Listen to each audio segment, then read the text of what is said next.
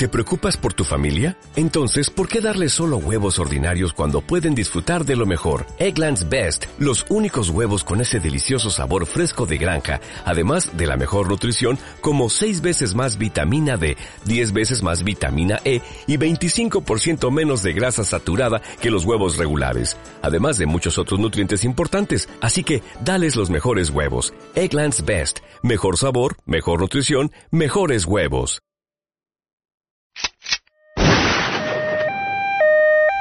El bien o el mal. Una delgada línea los divide. No la busques en la noche, ni tampoco en la luz del día.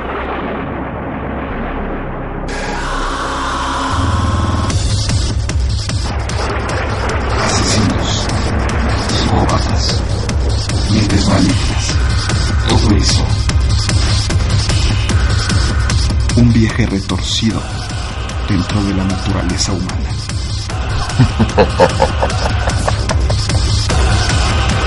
Malvenido seas. Escúchalo bajo propia responsabilidad. Capítulo 14. Asesinos y dementes en México.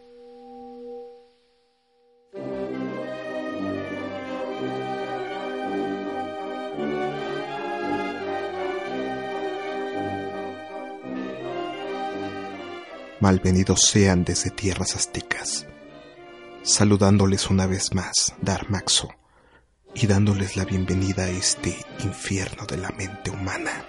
En esta ocasión, empezando una serie de capítulos en los cuales, de forma alternada junto con otras temáticas, abordaremos a todas aquellas mentes desquiciadas que operan bajo diferentes nacionalidades. Y para empezar, ¿qué mejor que hacerlo seleccionando la tierra azteca? En la cual los mitos sobre los diferentes asesinos seriales siempre desembocan en los clásicos personajes, el chalequero, la mataviejitas o el caníbal de la guerrero, que aunque tienen historias bastante interesantes, no podemos dejar de lado también el estudio de otros casos que han sido extremadamente sangrientos y que de seguro encontrarás interés mientras te los relato en el siguiente capítulo. Esperando que sea de tu agrado, empecemos este viaje a través de algunas de las mentes desquiciadas del país México. Esto es Dark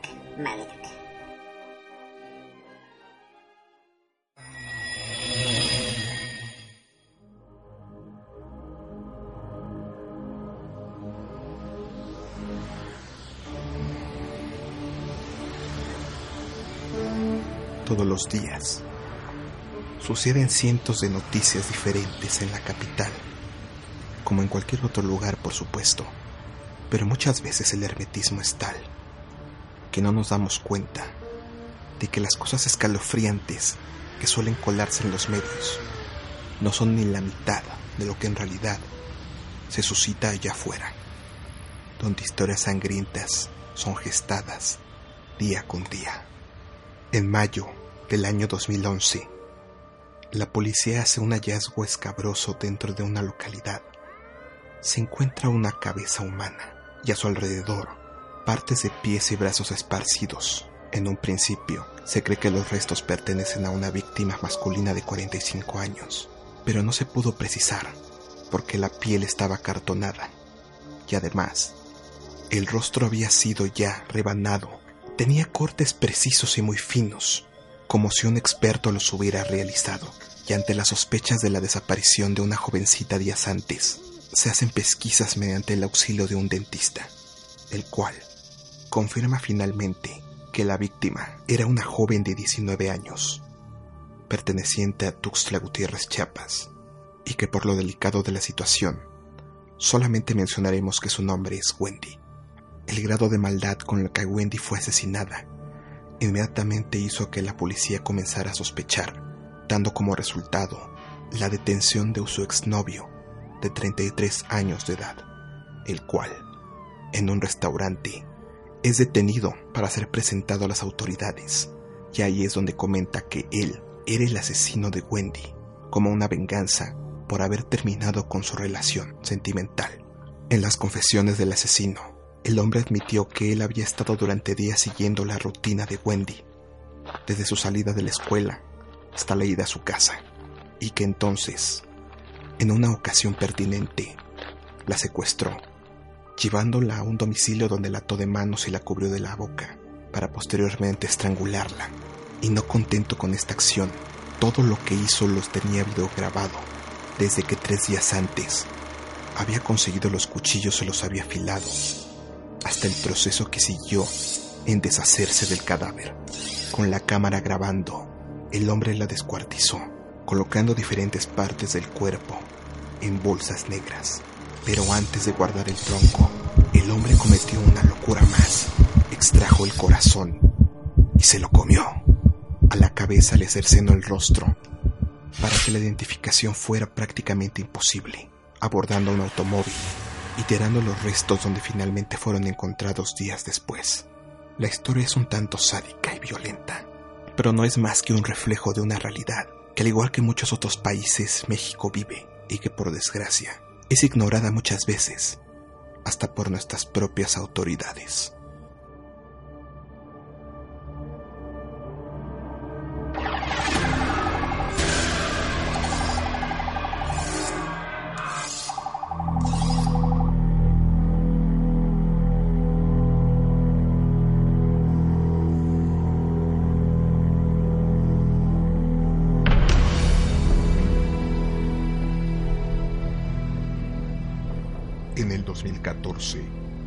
Crimen conmocionó a México, pues aunque no es una asesina serial, los rasgos psicopáticos que demostró esta mujer prendieron los focos rojos de todos aquellos personajes que nuestra sociedad podrían convertirse en una bomba de tiempo. Una joven mujer, alumna de la preparatoria de Guamuchil de la Universidad Autónoma de Sinaloa, es la protagonista de esta historia.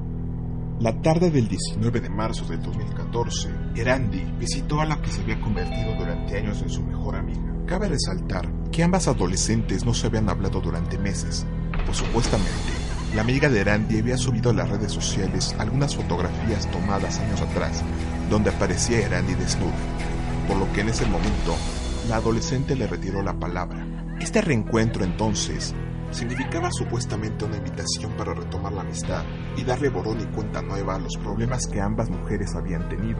Pero no se sospecharía que las verdaderas intenciones de Randy eran muy diferentes. La chica tocó la puerta de su amiga, llevando en la mano dos helados, por lo que su amiga Adele le abrió la puerta invitándola a pasar. Después, ambas chicas subieron al segundo piso de la casa para conversar supuestamente como en los viejos tiempos, y después de unos minutos, Erandi pidió permiso para salir momentáneamente al tocador. Sin embargo, en lugar de ir a ese lugar, se dirigió a la cocina, donde tomó un cuchillo.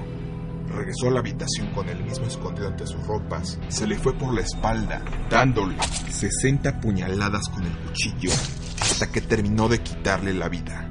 Erandi fue detenida por la policía, cuando en un intento por demostrar su inocencia y cierta normalidad, se le ocurrió acudir al funeral de su ex amiga. Pero entonces, entre sus actitudes de supuesta tristeza y el cabello cubriéndole al rostro, Erandi se sentó junto con su mamá cerca del ataúd del que había sido su amiga y ahora era su víctima. La conducta misteriosa de la misma hizo sospechar a los familiares, pues también demostraba ciertas marcas en los brazos que habían indicado algunos intentos de forcejeos y algunas cortadas accidentales. Fueron estas conductas la que alertó de una posible responsabilidad a las autoridades, que al detenerla consiguen atar los cabos para darse cuenta que ella era la autora de ese homicidio tan cruel y sangriento.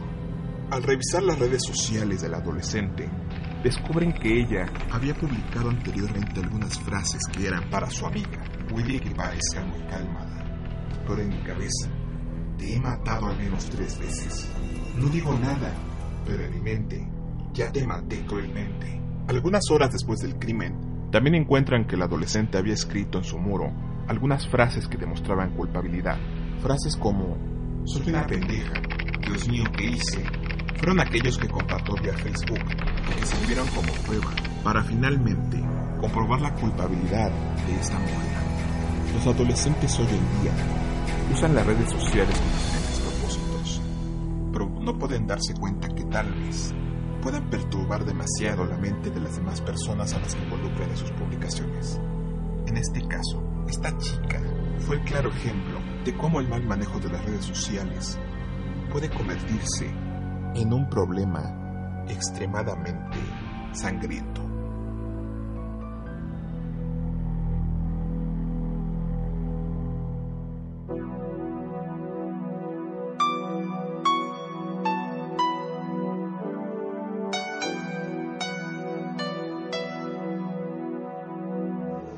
Aproximadamente hacia el año 1928, nació en la Ciudad de México uno de los personajes más célebres, que aunque tuvo pocas víctimas dentro de su haber, se considera icónico por el nombre de una de las víctimas, las cuales él sumó a su hoja de vida. Su nombre, Higinio Sobera de la Flor, un niño un tanto retraído y con algunas costumbres extrañas un lenguaje incomprensible y movimientos de manos que caían en el tic nervioso, pero que a pesar de estas deficiencias, sus familiares decían que solamente eran algunos problemas físicos y no le prestaron mayor importancia, aunque años más tarde los médicos dirían que este niño tenía principios de esquizofrenia.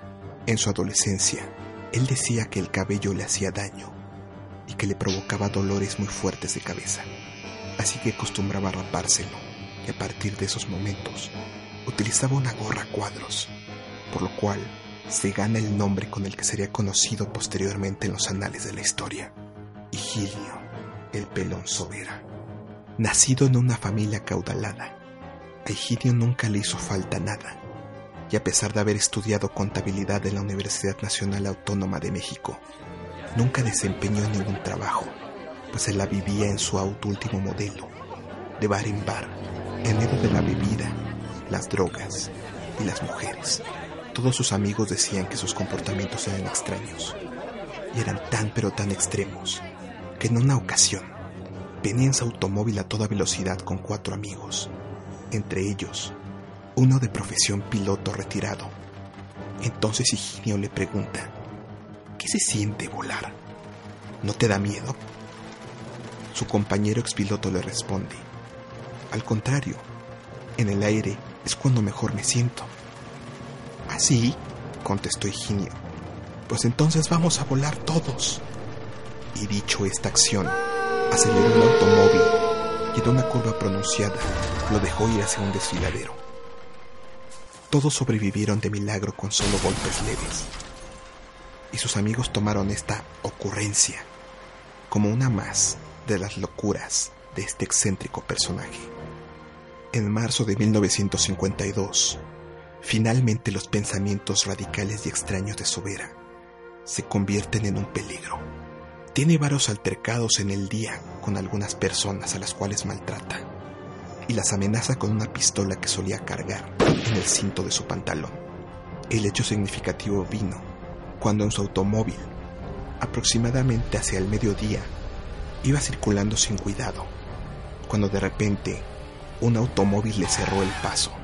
Este automóvil era conducido nada más ni nada menos que por la que sería la primera víctima y más famosa de las dos que tuvo este personaje.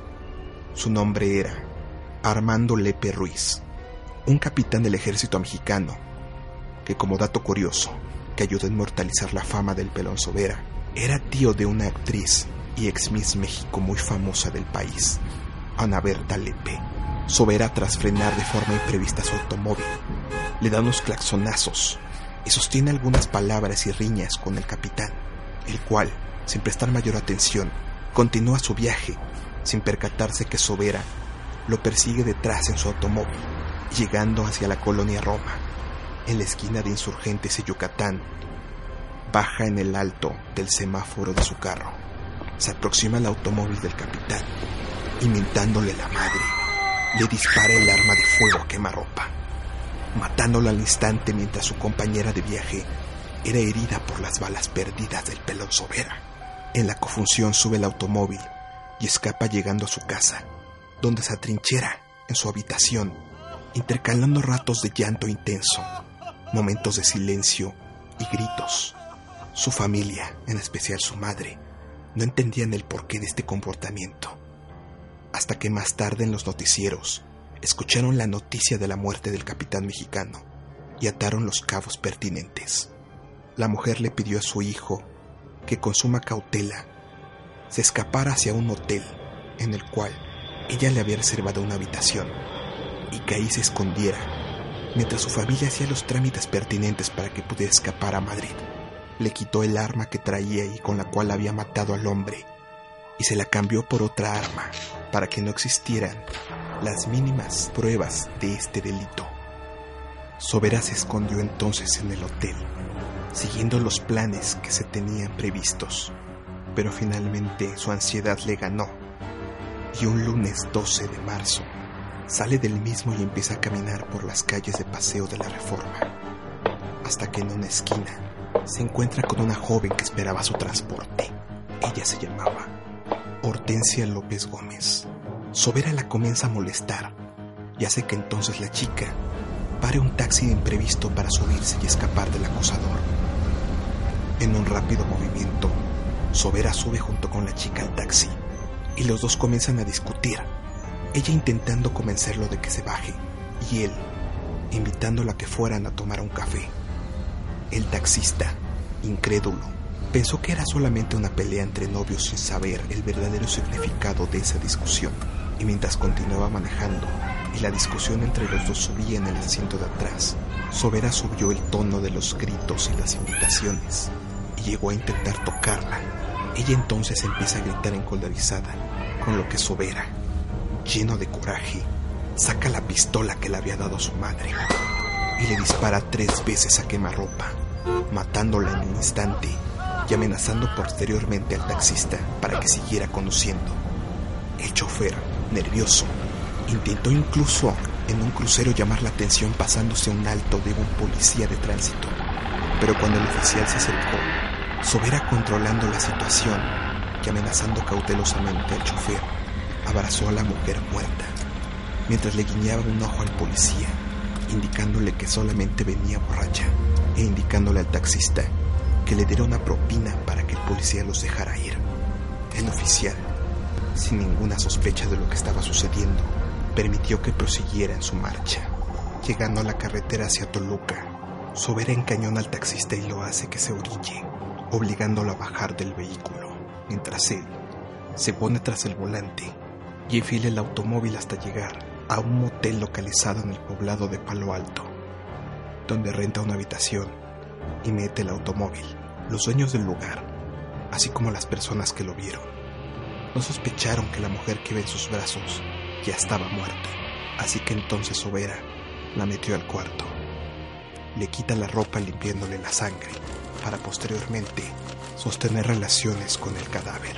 Una vez saciado su morbo, lo abraza y se queda con ella dormida toda la noche, para despertar al día siguiente, volver a tener relaciones con el cuerpo, al tiempo en que el taxista estaba levantando el acta por el robo del vehículo y lo que había presenciado, así como los familiares de la joven, que ya habían reportado su desaparición a través de pesquisas y testigos la policía finalmente logra llegar al hotel donde se encontraba el pelón Sobera y su víctima.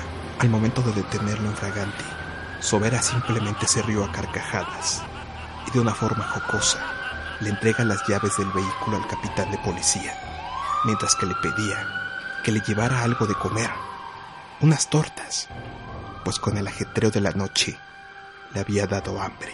El policía, para seguirle el juego tortuoso, le pregunta que con qué pensaba pagar a lo que Sobera responde con un cinismo extremo, pues con el dinero de ella, al fin que ella está muerta. Además, si yo la maté, creo que me pertenece, juzgado por sus crímenes.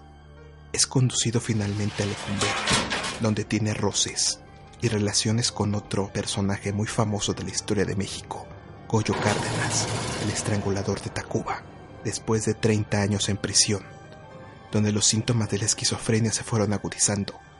Finalmente se le permite pasar el resto de sus días con su familia y dicen algunos testigos que el hombre pasaba algunas tardes caminando por el bosque de Chapultepec y alimentando a las palomas del parque hasta que finalmente fallece de causas naturales. En 1985, la historia de un hombre que con dos asesinatos hizo mella en la opinión pública y en los sentimientos encontrados de toda la población mexicana.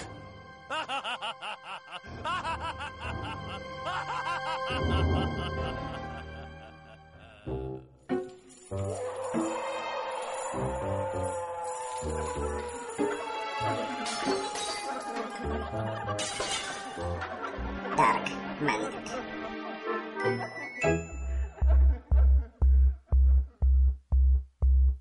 La Lola paciente mendigaba, sufría, su jefe la obligaba con ella se acaba.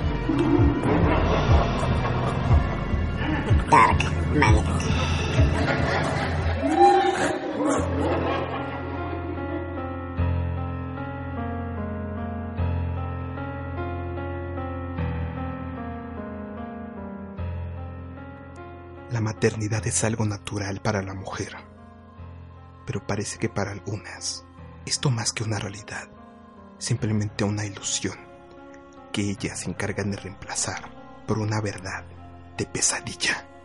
En Veracruz nace una mujer bajo el nombre de Felicita Sánchez Aguillón. Después de tener estudios en enfermería, se dedica a los partos, casándose en su pueblo natal y dando a luz a gemelas, a las cuales no quería tener, por lo que convence a su esposo para que vendan a las niñas con tal de obtener una buena cifra de dinero. El esposo accedió, pero después arrepentido por el acto, le pidió a la mujer que le dijera dónde había vendido a sus hijas. Ella se fue con la verdad a la tumba, por lo que entonces el esposo la abandonó, y ella, una vez soltera, se va a la Ciudad de México, donde comienza un negocio lucrativo. A su departamento en la colonia Roma, llegaban mujeres que no querían tener a sus hijos, por lo que ella los tomaba por una cifra de dinero para posteriormente revenderlos. Aprendida por la policía, pero con el pago de las fianzas correspondientes, ella sale de prisión y comienza con un negocio mucho más interesante. Ahora, no se encargaría de la compra y venta de infantes, sino que también atendería mujeres que por las costumbres de la época y la moral restringida en la Ciudad de México, se encontraban en una situación donde tras un embarazo no deseado y al miedo de ser juzgadas por una sociedad bastante estricta, necesitaban deshacerse de los productos de una forma ilícita. Y ella, con sus conocimientos de enfermería, se convertiría en una experta en deshacerse de los bebés y en practicar abortos. Su negocio fue tan lucrativo que muchas veces tenía bastantes recién nacidos sin clientes para poder ofrecérselos. Así que entonces como si fueran simples sobrantes de leña, aquellos que no conseguía colocar o vender, simplemente los mataba. Las formas que utilizaba esta mujer eran de lo más macabras. Tenía un calentador que utilizaba para el agua. Tomaba a los niños a los cuales bañaba en gasolina y los arrojaba sin ningún escrúpulo hacia el fuego y aunque los gritos de los niños al ser quemados eran desgarradores, la construcción del departamento en la colonia Roma era tan buena que las paredes gruesas impedían que los demás se enteraran de las atrocidades que ahí dentro sucedían. Mientras el calentador terminaba con el niño que ella había puesto ahí, ella tomaba sus duchas largas, de la forma más tranquila, y al final simplemente sacaba los huesos calcinados, tirándolos al bote de la basura algunas mujeres que ya tenían hijos pequeños, ella se los tomaba en consigna, pues sus madres no podían mantenerlos, ya sea por apariencias o ya sea por economía.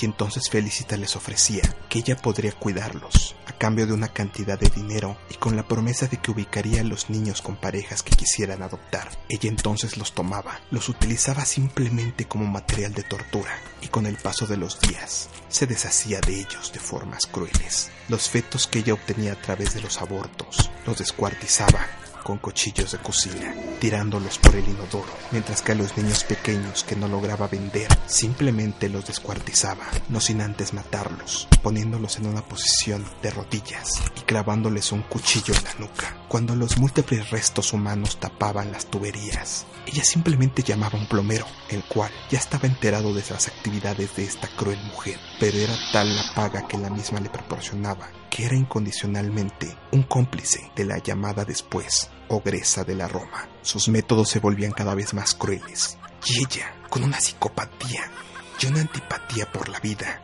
se volvía cada vez más sádica.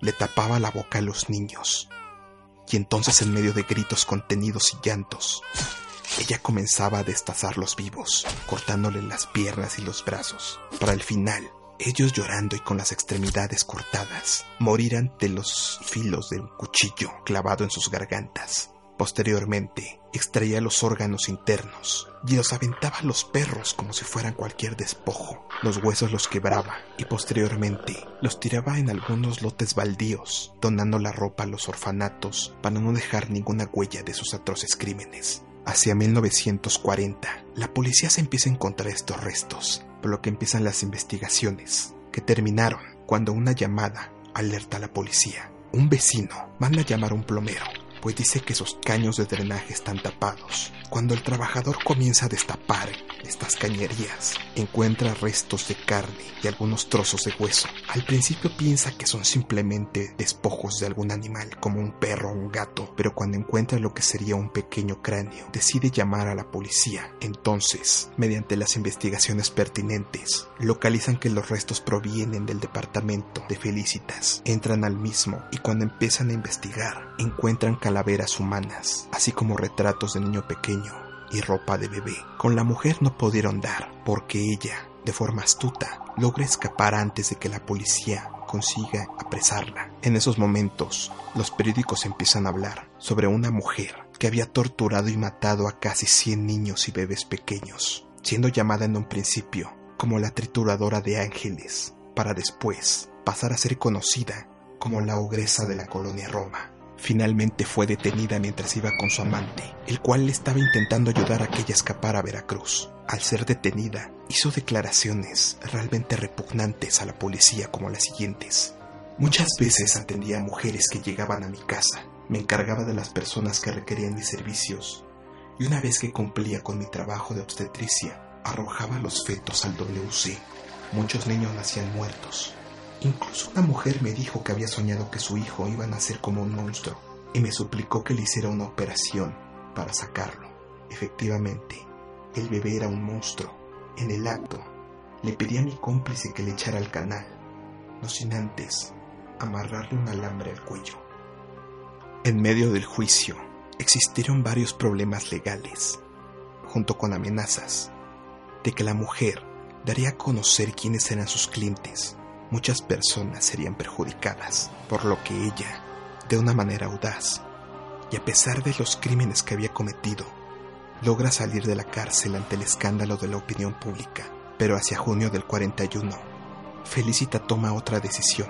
Se toma un frasco completo de un medicamento, Nembutal, terminando con su vida, no sin antes dejar escritas tres cartas, las dos primeras para sus abogados y la tercera a su amante, pero no eran cartas de despedida comunes, sino simplemente instrucciones sobre qué deberían de hacer una vez que ella no estuviera.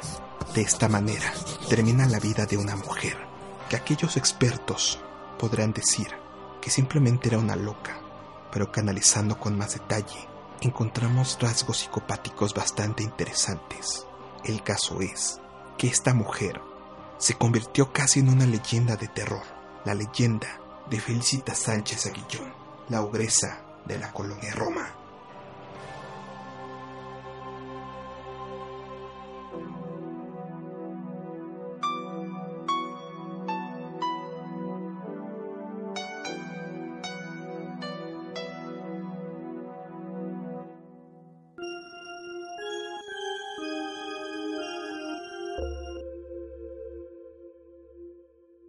La historia de los criminales de nuestro país está llena de personajes dedicados al crimen organizado, cada uno de ellos más pintoresco que el otro, y en cierta medida sacados de lo que pareciera ser una historia de ciencia ficción de un autor muy extrafalario. Entre los ejemplos, hubo un personaje que llamó la atención. Su nombre era Adolfo de Jesús Constanzo, conocido como el narco satánico.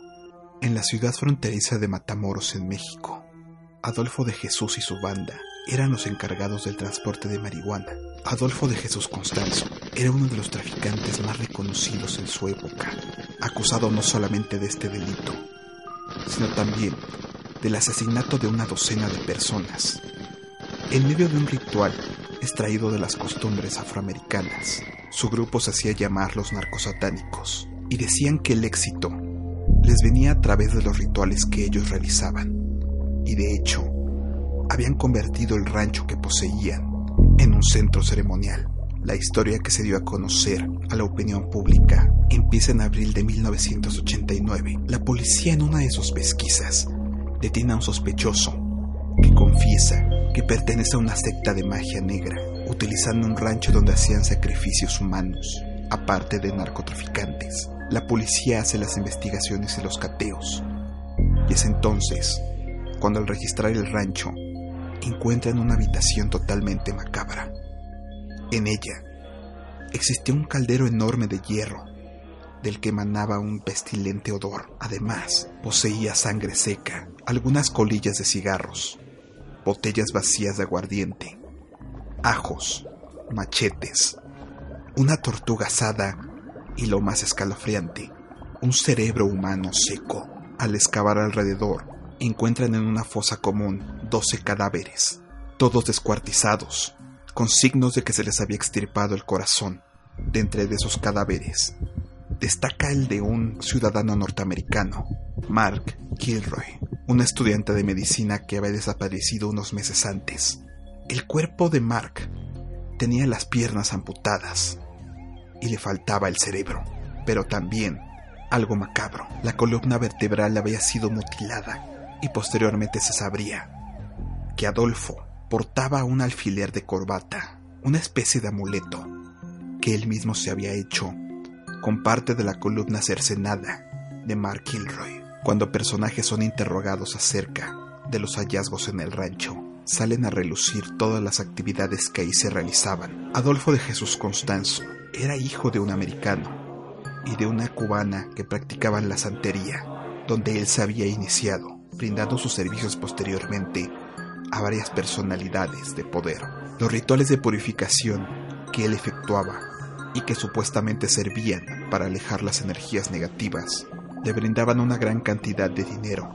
En esos rituales macabros y sangrientos participaban varios iniciados convencidos por el carisma de Adolfo de Jesús y su esposa Sara Villarreal Alderete, y con la promesa de hacerlos inmortales, resistentes a las balas e invisibles, les pedía que siguieran sus instrucciones. En el caldero que fue encontrado con los ingredientes, vertían miembros humanos mutilados, comúnmente cerebros humanos, de preferencia de raza blanca, esto con el propósito de supuestamente tener un alma atrapada como su esclavo para que esa alma los proteja desde el más allá. Al finalizar el ritual, todos los participantes tenían que tomar del brebaje que estaba en los calderos, pues con esto quedarían selladas las promesas de Adolfo y Sara.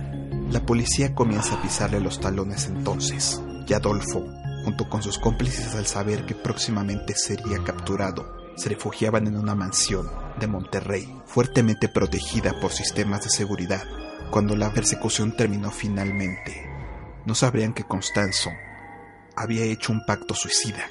Supuestas declaraciones de especialistas en el caso dicen que pidió a uno de sus cómplices que le disparara y le vaciara el cargador entero, como una forma para escapar de las autoridades. Esto lo harían solo de manera temporal, pues Adolfo se sentía influido por sus creencias mágicas y pensaba que una vez fuera del dominio de las autoridades, su cuerpo resucitaría por el poder que le había dado la brujería. De este pacto suicida solo sobreviven algunos cómplices, entre ellos la persona que le disparó, recluido en un centro de alta seguridad, y también su viuda, Sara Alderete Villarreal, de la pareja conocida como los narcosatánicos.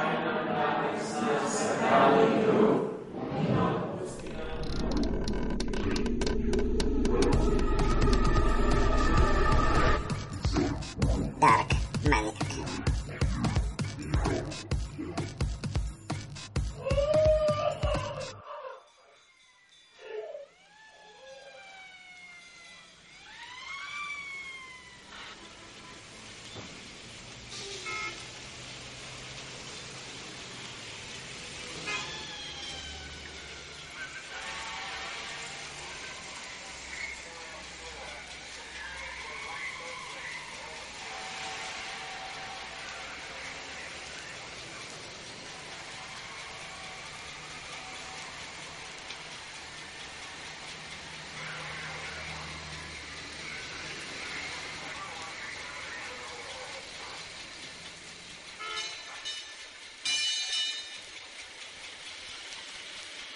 La noche era nocturna.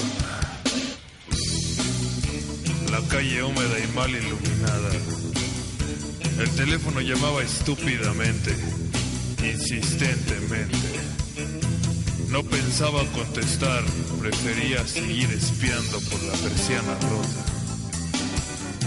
Los golpes en la pared me recordaban que la vecina siempre sabe cuando estoy en casa. Tal vez ella debería contestar la llamada. El reloj corría como gallina renga. Mi ropa era de lo único que no me sentía acalambrado.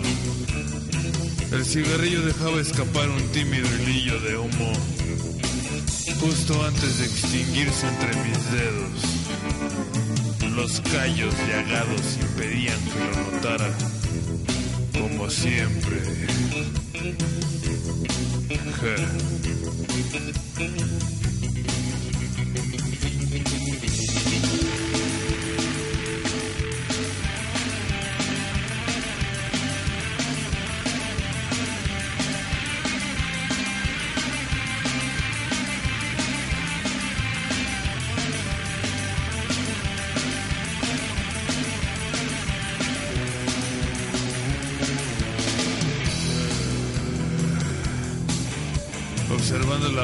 Con la paciencia de un cadáver, sentía como la tristeza se mudaba lentamente a mis ojos.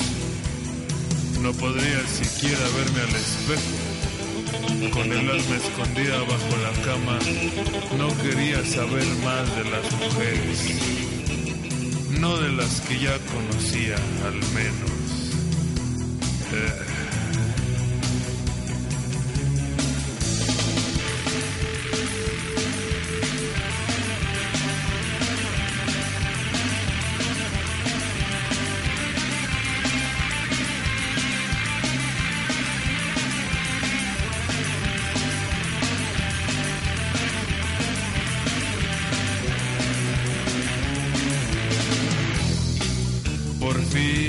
Llega el Chevrolet oxidado que transporta mi dolor. La última gran conquistadora de mi alma seca se hace acompañar por ese apuesto y fracasado corredor de bolsa.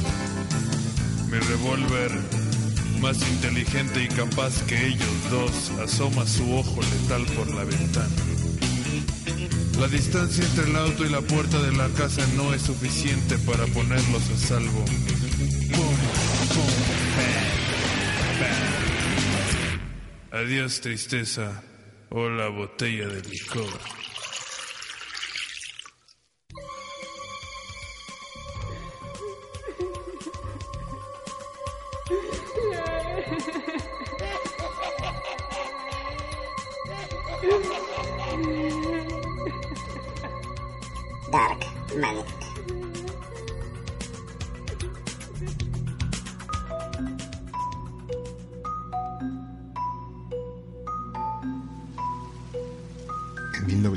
1930, en Ciudad Victoria, Tamaulipas, nace una mujer destinada a convertirse en una diosa sedienta de sangre. Su nombre era Magdalena Solís. En un principio, al provenir de una familia de escasos recursos, comienza a ejercer la prostitución a una edad muy temprana, oficio que seguiría hasta que dos personas entran a su vida. Ellos eran los hermanos Santos y Cayetano Hernández, y en el año de 1963, con el objetivo de poder engañar a la gente y quedarse con sus posesiones materiales, crearon una secta cuyo mayor éxito fue en el poblado conocido como Hierbabuena, en el cual le hicieron creer a los habitantes que ellos traían las enseñanzas de los dioses incas y que venían para darles riqueza y poder a cambio de lealtad y posteriormente de favores económicos y sexuales. Al ser una comunidad rural, pocos prestaron resistencia ante tan seductoras proposiciones. Y entonces, los habitantes les empezaron a dar tributos, con el propósito de que los supuestos miembros de la secta les entregaran el secreto sobre los tesoros escondidos en las montañas, pues supuestamente ellos tenían el poder, gracias a la intervención de los dioses incas. Los hermanos Hernández se aprovecharon de la situación no solo para la explotación económica, sino que después incluso organizaban orgías donde tomaban a las habitantes como esclavas sexuales. Y durante un tiempo, el culto estuvo en su máximo apogeo, hasta que después de tres meses, los dioses no llegaban ni mandaban ningún mensaje, por lo que los habitantes empiezan a darse cuenta del engaño, llevando a los hermanos a buscar una forma de crear algo espectacular para rehabilitar la creencia que ellos profesaban. Así pues, conocieron a Magdalena Solís, a la cual, en uno de los rituales en Hierbabuena, se le presentó a los espectadores en una cortina de humo, un recurso barato para hacer pensar que ella era una reencarnación de la diosa Inca y que finalmente venía a entregarles el conocimiento que los pobladores tanto anhelaban. Sin embargo, Magdalena, pasando de su personaje como cómplice, llegaría a creerse posteriormente que efectivamente ella era una diosa inca de verdad, convirtiéndose en una fanática religiosa extrema que sufría de delirios y que decía a los habitantes que debían entregarle sacrificios de sangre, al tiempo que practicaba el fetichismo e incluso sostenía relaciones también con infantes. Fue tanta la creencia que tenía en sí misma Magdalena que pronto se convirtió en la líder del culto, llevando a que el resto de los creyentes empezaran a perseguir a aquellos pocos que no creían en esta mujer ni en su secta, los cuales eran capturados y ofrecidos en sacrificios humanos. Durante seis semanas, ocho campesinos fueron golpeados y prácticamente linchados hasta morir, mientras efectuaban las ceremonias llenas de sexo y repulsión.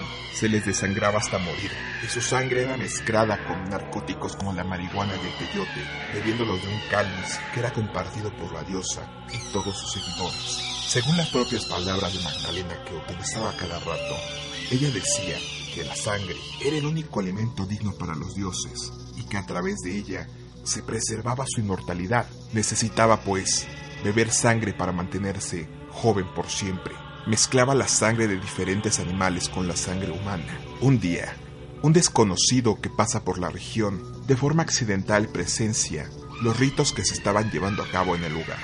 Un joven de 14 años, llamado Sebastián Guerrero, que al darse cuenta de las luces que venían del interior de una cueva, entra a investigar, observando el espectáculo sangriento que ahí se efectuaba. Asustado, corre varios kilómetros hasta llegar a una ciudad cercana y avisa a los policías, los cuales no le creen.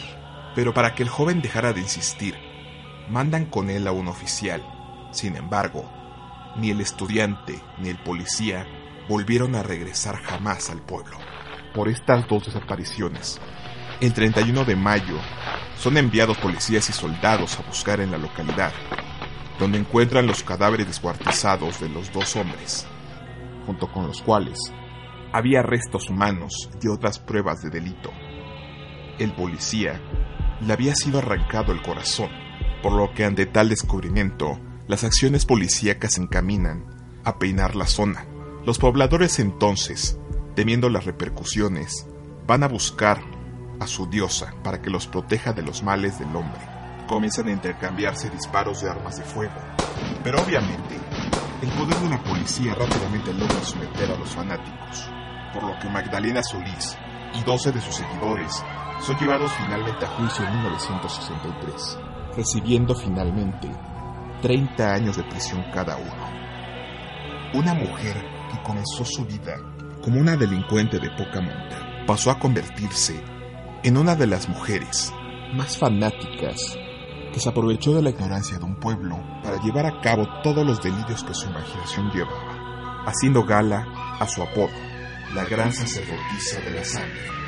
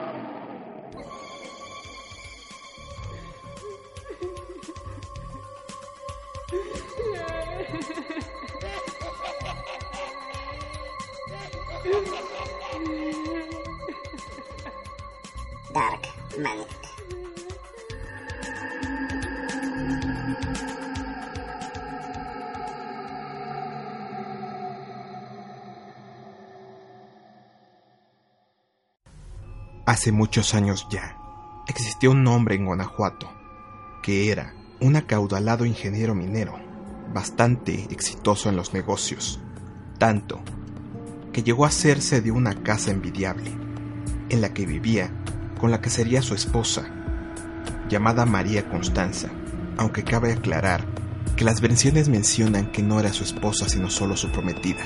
Pero el caso es que era la mujer a la que este hombre amaba. Hacia la década de 1890, la mujer es cruelmente asesinada cuando la intentan asaltar en uno de los muchos callejones de la ciudad de Guanajuato. La muerte de la mujer que amaba desquició a este hombre, que entonces quería intentar comunicarse con su amada en el más allá, por lo que consultar a una bruja, ésta le enseñó algunos rituales para que él pudiera mantenerse en contacto con el alma de la amada que había perdido. Estos rituales involucraban sacrificios de animales y humanos, por lo que entonces se dice que él iba por las calles y los callejones, aprovechando el descuido de las personas, y entonces los sometía para llevarlos a una habitación acondicionada dentro de su vivienda y ahí, entre torturas y extraños ritos, disponer de sus vidas sin ninguna piedad. Después de mucho tiempo y un número indeterminado de víctimas de este hombre, se mete un balazo en la cabeza y entonces es cuando al explorar su casa encuentran una infinidad de restos humanos, muchos de ellos incinerados, encontrando también libros de ocultismo y magia negra que indicaban una afición hacia la Santa Muerte. Los crímenes de este hombre nunca fueron esclarecidos del todo, pero fue tan peculiar la historia que pasó de convertirse de una relativa realidad a toda una leyenda.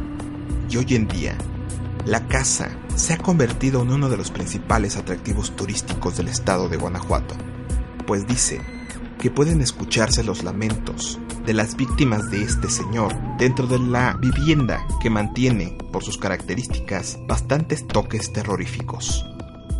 El nombre del personaje era Don Tadeo Fulgencio Mejía, y de ser así, es uno de los asesinos seriales más importantes de México, pero que ahora se ha convertido en toda una leyenda, gracias a la casa donde él habitó, que es conocido ahora como la Casa de los Lamentos.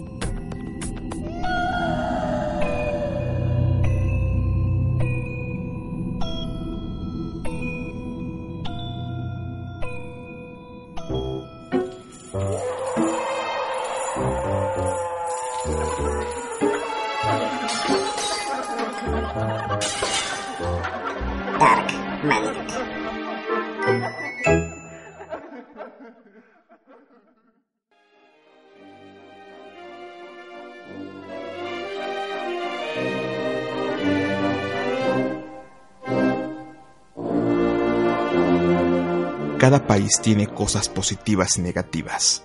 Su comida, sus costumbres y su gente. Pero también tienen esas pequeñas cosas escondidas en el sótano, que aunque no son cosa de orgullo, permiten conocer más la historia de los diferentes países. Comenzamos en este capítulo con México, pero en los próximos episodios salteados iremos intercambiando cada uno de los países más importantes o relevantes para ofrecer lo que cada uno tiene dentro de sus asesinos seriales. Por lo mientras, el próximo capítulo que hablaremos sobre un país será Francia.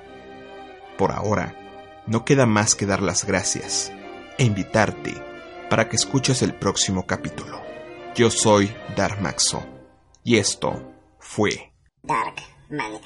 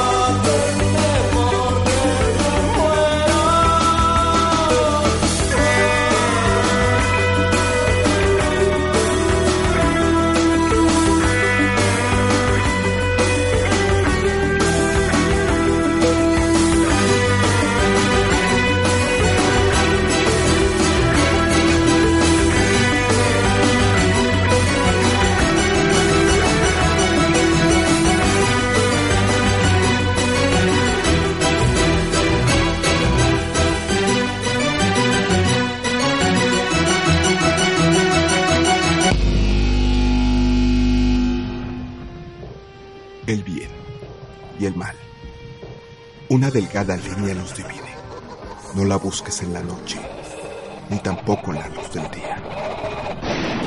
Asesinos, psicópatas, mentes perversas, todo eso. Un viaje retorcido dentro de la naturaleza humana. Producción, locución y edición. César Mercado Agonce. Este podcast puede ser escuchado a través de darmaniac.ivox.com o www.darmaniac.com. Dark Maniac. Escúchalo bajo tu propia responsabilidad.